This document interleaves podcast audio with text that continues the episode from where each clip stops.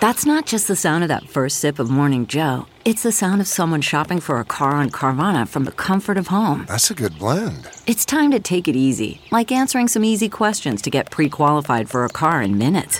Talk about starting the morning right. Just like customizing your terms so your car fits your budget. Mm-mm-mm. Visit Carvana.com or download the app to experience car shopping the way it should be convenient, comfortable. Ah.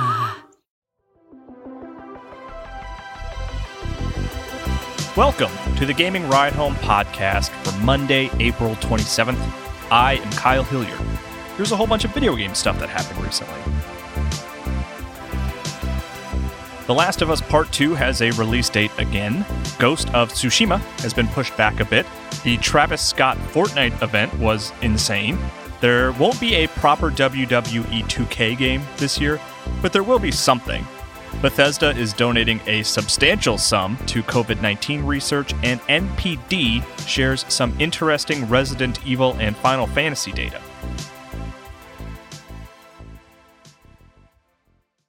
The Last of Us Part 2 has a new release date, and Ghost of Tsushima has been delayed, but not too much. The Last of Us Part 2 is now coming out on June 19th, so it is no longer delayed indefinitely, which is a good thing. I was hopeful when its release date disappeared that its new date wouldn't be too far from the old date, and it seems like that was the case, which is a good thing. In a blog post announcing the new release date, head of Worldwide Studios, Hermen Hulst, wrote As our teams at Sony Interactive Entertainment and Worldwide Studios approach development milestones and confront a world changed by COVID 19, we find ourselves having to adapt to today's ever changing environment. Amidst some disruptions to our working styles, we wanted to provide an update to PlayStation gamers who are eager to learn when our next exclusive titles will arrive to PlayStation 4.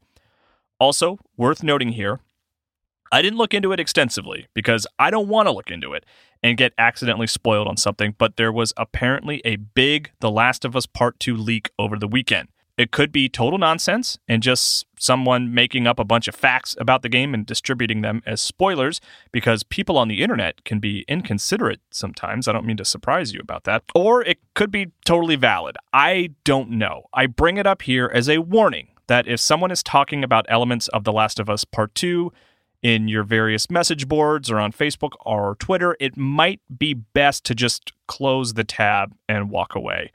Or if you want to be completely spoiled about what happens in The Last of Us Part 2, feel free to seek those details out. I definitely don't want to know, so I'm avoiding those facts like COVID 19. Alongside all of that, it looks like Ghost of Tsushima has been delayed, but not by too much.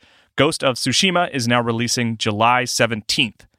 This might be the ramblings of an insane person who has spent too much time in quarantine. But if you were to put Last of Us Part 2 and Ghost of Tsushima in front of me, I would take Tsushima. I am very eager to see what's next for Joel and Ellie, but I will usually take something new over a sequel when I have the choice.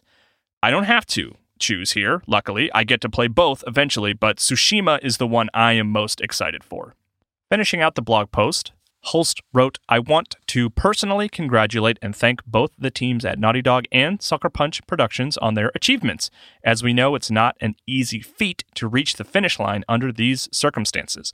Both teams have worked hard to deliver world class experiences, and we can't wait to see what you think of them when they release in just a few short months.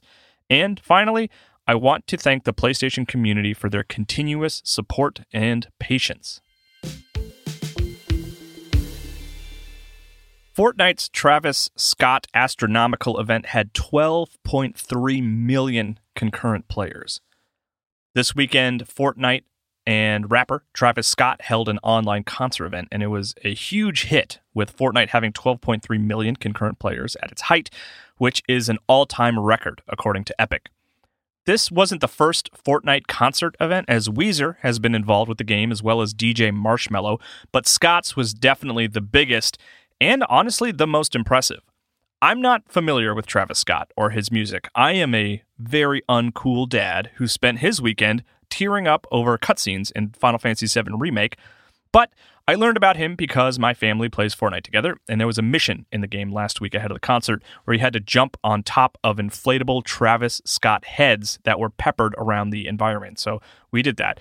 And then there were specific times over the last few days where you could sign into Fortnite and witness the concert, and it was pretty awesome. There is a stage that you stand near waiting for the concert to start, and then when the music kicks up, this gigantic animated Travis Scott shows up and starts stomping around the environment, and all the players periodically get launched into the sky, and the world lights up in crazy colors.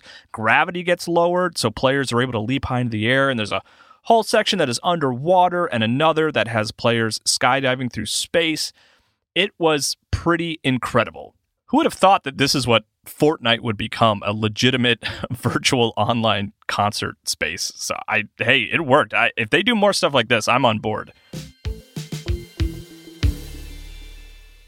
There won't be a WWE 2K game this year, but there will be a WWE 2K Battlegrounds game.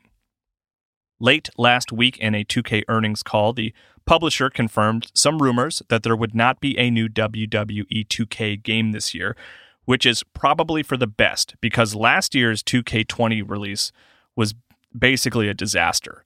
The game barely worked, but was entertaining for pretty much everyone who didn't play it because the glitchy GIFs and videos that the game produced were incredible. The WWE 2K series has been developed by Yuke's, a Japanese developer, since 2013, but WWE 2K20 was developed by Visual Concepts. Visual Concepts had assisted with past WWE 2K games, but 2K20 was the first time it developed the game in full, and it did not go well. So it seems like the studio is getting some extra time to get the next one right. In the meantime, 2K has announced WWE 2K Battlegrounds from developer Saber Interactive. Saber made World War Z and also ported Witcher 3 to Switch, among tons of other projects, but it also developed the NBA 2K Playgrounds games. And Battlegrounds looks like it is kind of in that genre. A little cartoony, a little more arcadey. The trailer shows wrestlers like The Rock and John Cena wrestling in a ring on the bayou with alligators hanging out just outside the ropes. WWE 2K Battlegrounds is releasing this fall, pending any unexpected delays, which is a disclaimer that must be added to every release date or window, especially for the time being. Bethesda is donating $1 million to COVID 19 relief efforts. Bethesda, the publisher behind the Elder Scrolls series and Fallout, announced this morning it is donating $1 million to various COVID 19 relief funds. On a blog post announcing the donation, Bethesda wrote Bethesda Softworks, ZeniMax Media, and our global family of studios want to do more than keep you entertained and connected through our games during the COVID 19 pandemic. With the impact of this health crisis being so great and widespread, we want to help by donating to an array of international and local charities which are directly involved with COVID 19 relief efforts. Bethesda is giving $500,000 to Direct Relief, a charity which is directly involved in COVID 19 relief efforts, $250,000 to UNICEF, and another $250,000 to, quote, relief efforts within the communities where we work and live. These recipients will be chosen by our individual studios and international offices. This way, we can support worthy charities fighting COVID 19 in our local communities across the world. It's just a nice, feel good story, and I'm happy to see Bethesda stepping up to try and help. I guess maybe I should help them by trying out that big Fallout 76 update.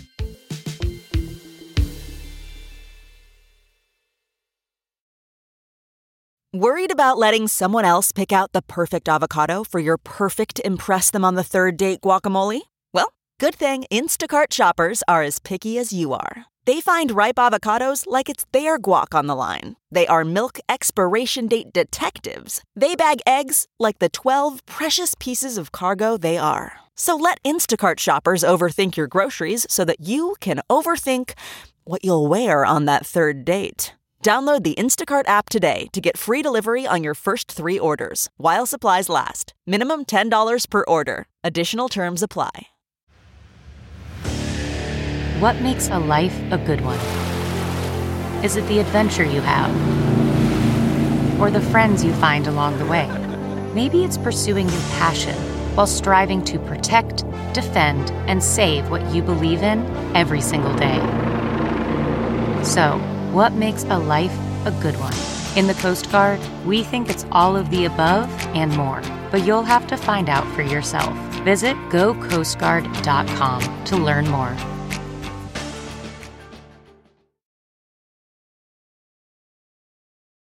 NPD shares lifetime sales rankings for the Resident Evil and Final Fantasy series. This is very random. You could maybe even call it old news, but I missed it earlier this month and it was shared this weekend on the message board website ResetEra, which is a great place to poke around for video game news, by the way. But on April 8th, NPD shared ranking lists for the Final Fantasy series and the Resident Evil series, which, as far as I know, is not something NPD typically does, but I think it is interesting. This was tweeted two days before the release of Final Fantasy VII Remake, but according to NPD, this is the ranking of Final Fantasy games in terms of sales dollars, as opposed to number of copies sold. Starting with number one and going down, it's Final Fantasy 15, 7, 13, 10, 8, 12, 10 2, 9, 10 slash 10 2 remaster, and then 11 is at the bottom of that list. Some surprising details in there for sure. As much as I personally like it, I never would have thought that 15 would be the most financially successful game in the series. And it's crazy that 10, 10 2, and 10 slash 10 2 remaster are all on the list. I also commend 13 for being number three. That's another entry I personally like a lot but it is one that I think is generally disliked in the larger Final Fantasy library. It was also the first one that wasn't a PlayStation exclusive. I think the main thing we can extrapolate from this is once the 7 remake is complete in, you know, a decade, I bet Square Enix is going to start thinking real hard about remaking Final Fantasy X. NPD shared the Resident Evil numbers on the same day, five days after the release of Resident Evil 3 Remake's release, but that game wouldn't have been considered as like the Final Fantasy ranking. This ranking only covers between January 1995 to February 2020. Here is the Resident Evil list, starting with the game that made the most money and working our way down. Resident Evil 5, 4, 2, 7, Biohazard, 6, 2 Remake, the original Resident Evil for PlayStation, then Resident Evil 3. Here's a wild card Operation Raccoon City, and then finally the director's cut of the original Resident Evil. Crazy to me that Resident Evil 5 is the most financially successful entry here, but it was released on both PlayStation 3 and Xbox 360, and everyone was incredibly excited for the next Resident Evil after 4 just absolutely blew us all away. It's impressive that 2 Remake is as high as it is, and I'm happy to see seven above six. I really like seven a lot, but I would have been bummed if six was the more successful game. I replayed a huge chunk of six recently, and it only confirmed the internet's larger agreement that it's not a great game, even if it is technically pretty impressive. I can't believe that the remake of the original Resident Evil doesn't appear to be on that list, but Operation Raccoon City is. That's wild. Gears Tactics isn't out until tomorrow, and it's only out on PC. We don't know when it's coming to Xbox One yet, but reviews are online today. It's a game that will be available on Xbox Game Pass starting tomorrow, like I said, and it's an XCOM inspired strategy game that takes place in the Gears of War universe, which, without having touched the game myself, feels like a pretty good fit considering the cover shooter nature of the game and the whole, you know, versus aliens kind of aesthetic. Polygon doesn't score its reviews, but Charlie Hall reviewed the game for the outlet and wrote Moving and shooting and cutting up locusts is a good time, even in a turn based system, but that's not enough to sustain an entire game. Every other element of the game, from the class system to the perks to the way that missions and UI elements are designed, needs more refinement and care. My old friend Matt Miller at Game Informer gave the game 8.5 and wrote Stilted pacing blunts some of the aggressive joy in Gears tactics, but I still walked away impressed. At the heart of any engaging tactics games is the sense of emergent moments where careful skill usage and planning leads to clutch wins. Taking control of a squad of COG soldiers in this adventure, I repeatedly encountered those moments along with the thrill of a narrow victory. This is a solid new front in the Gears theater of war and one worthy of additional opportunities to grow. Wes Fenlon at PC Gamer gave the game an 83 and wrote Gears Tactics' structure couldn't quite sustain the 25 hours or so it took me to get through the campaign, but slapped the combat into a sequel with a couple more strategic systems that balance out the variety and pacing, and I'd honestly rather play it over XCOM, a recommendation I never expected I'd make. IGN's Dan Stapleton gave the game an 8 and wrote Gears Tactics is an excellent turn based tactics game that does a superb job of melding Gears' famous style and action with the mechanics laid down by XCOM. It's one intense and satisfying tactical battle after another, and it looks absolutely fantastic doing it. It does slightly wear out its welcome with too much of a good thing in its gears grinding side missions, and due to the lack of larger strategic decisions, I don't see it as being as replayable as its tactical role model. Even so, it's a stronger campaign that leaves a great impression with some clever, gears appropriate original ideas. Mike Epstein for GameSpot also gave the game an 8 and wrote Though Gears Tactics wears itself a little thin by the end of its protracted campaign, the rush of pulling together a victory from the jaws of defeat carries an exciting, chaotic energy. Unlike most strategy games, playing well doesn't necessarily make you feel like a mastermind so much as though you've cheated death. Every successful plan, even a last ditch effort, feels like a small stroke of genius. That's no small feat. All of these reviews are linked in the show notes, and the game is currently sitting at an 81 on Metacritic, which is higher than Chimera Squad's 78, which is arguably its main competition. It seems like the big complaint about Gears Tactics is that it's a little long, which hurts the overall pacing. It's so weird that we got two tactics games like this back to back. That's it for video game news today. If you have corrections or just feedback in general, feel free to send me tweets or DMs to either at Kyle M. Hilliard or at Gaming Ride Home, or you can send an email to Kyle at ridehome.info. Please consider leaving a review for the podcast wherever you listen to it. And you can also check out my Twitch account, Kyle Impersonator. I'm about four hours into Resident Evil Code Veronica X right now. I'm having a good time. I haven't died a lot, got a decent amount of ammo. I'm doing okay. And then you can find me on the MinnMax show for more long form video game discussion. I will talk to you more about video games tomorrow.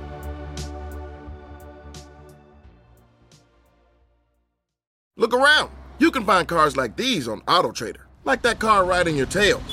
Or if you're tailgating right now, all those cars doubling as kitchens and living rooms are on Auto Trader too. Are you working out and listening to this ad at the same time? Well, multitasking pro, cars like the ones in the gym parking lot are for sale on Auto Trader. New cars, used cars, electric cars, maybe even flying cars. Okay, no flying cars, but as soon as they get invented, they'll be on Auto Trader. Just you wait. AutoTrader.